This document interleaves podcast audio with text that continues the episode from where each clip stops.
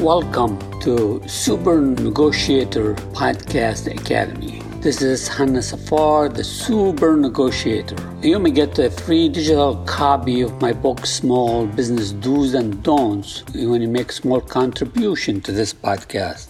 Small bio about me, I hold 15 US utility patents and a few patent application actually six patent applications. Degree in microbiology from the University of Minnesota. Worked for a big American corporation and international ones. And also run my own business.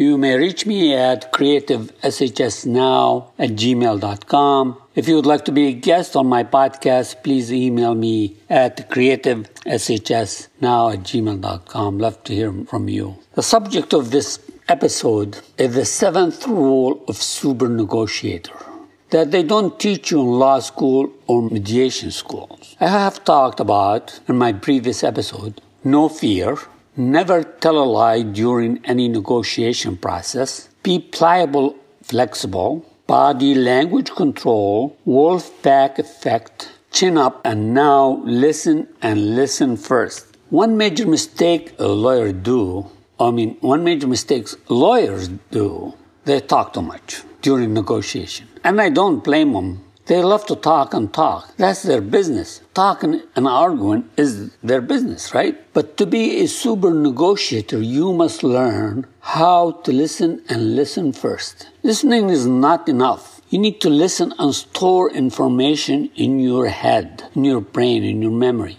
Taking notes as a super negotiator, I mean, physically taking notes, writing notes, when you are face to face in negotiation process is not advisable. That's another rule I will discuss in a future episode.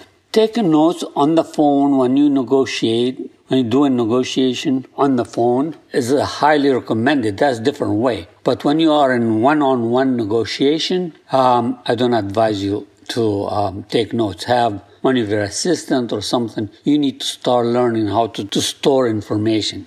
Anyway, I'm talking here about all my talking about is face to face negotiation. Train yourself to list and control your talking habit.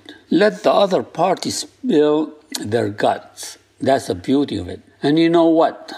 The more the opposite side talk, the more the higher the probability they will slip and tell you something they didn't intend to not just to listen. You need to train your memory or train to memorize things in your head.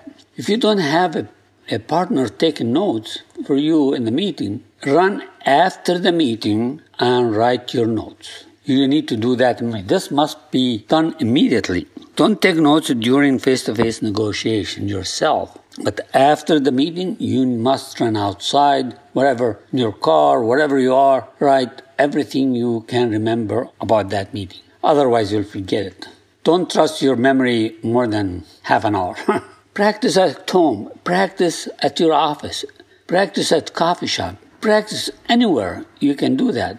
Try to listen and memorize. Negotiation can't be skill or given. I'm lucky that I had to build this skill to service myself. You see, when you come from nothing and have something, you need to negotiate, really. You need to give that look of trust. So when things I have to learn the hard way to become a super negotiator it was not easy. With my accent, my English is not easy, but I use it as an advantage. So to listen. Listening is a talent and not a skill. Remember that. Because if you listen, you need to comprehend what you are listening to. Not just come up, it comes in one ear and come out from the other one. So keep this in mind as you sit down at your next negotiation table, even if that's uh, a kitchen table negotiating between you and your spouse. Get it? You must listen. Listening is a bliss.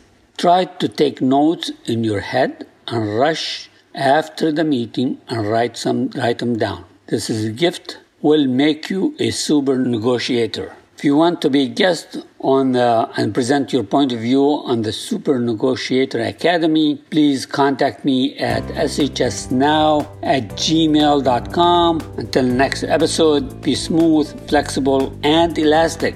And listen, keep your head high on all things you do.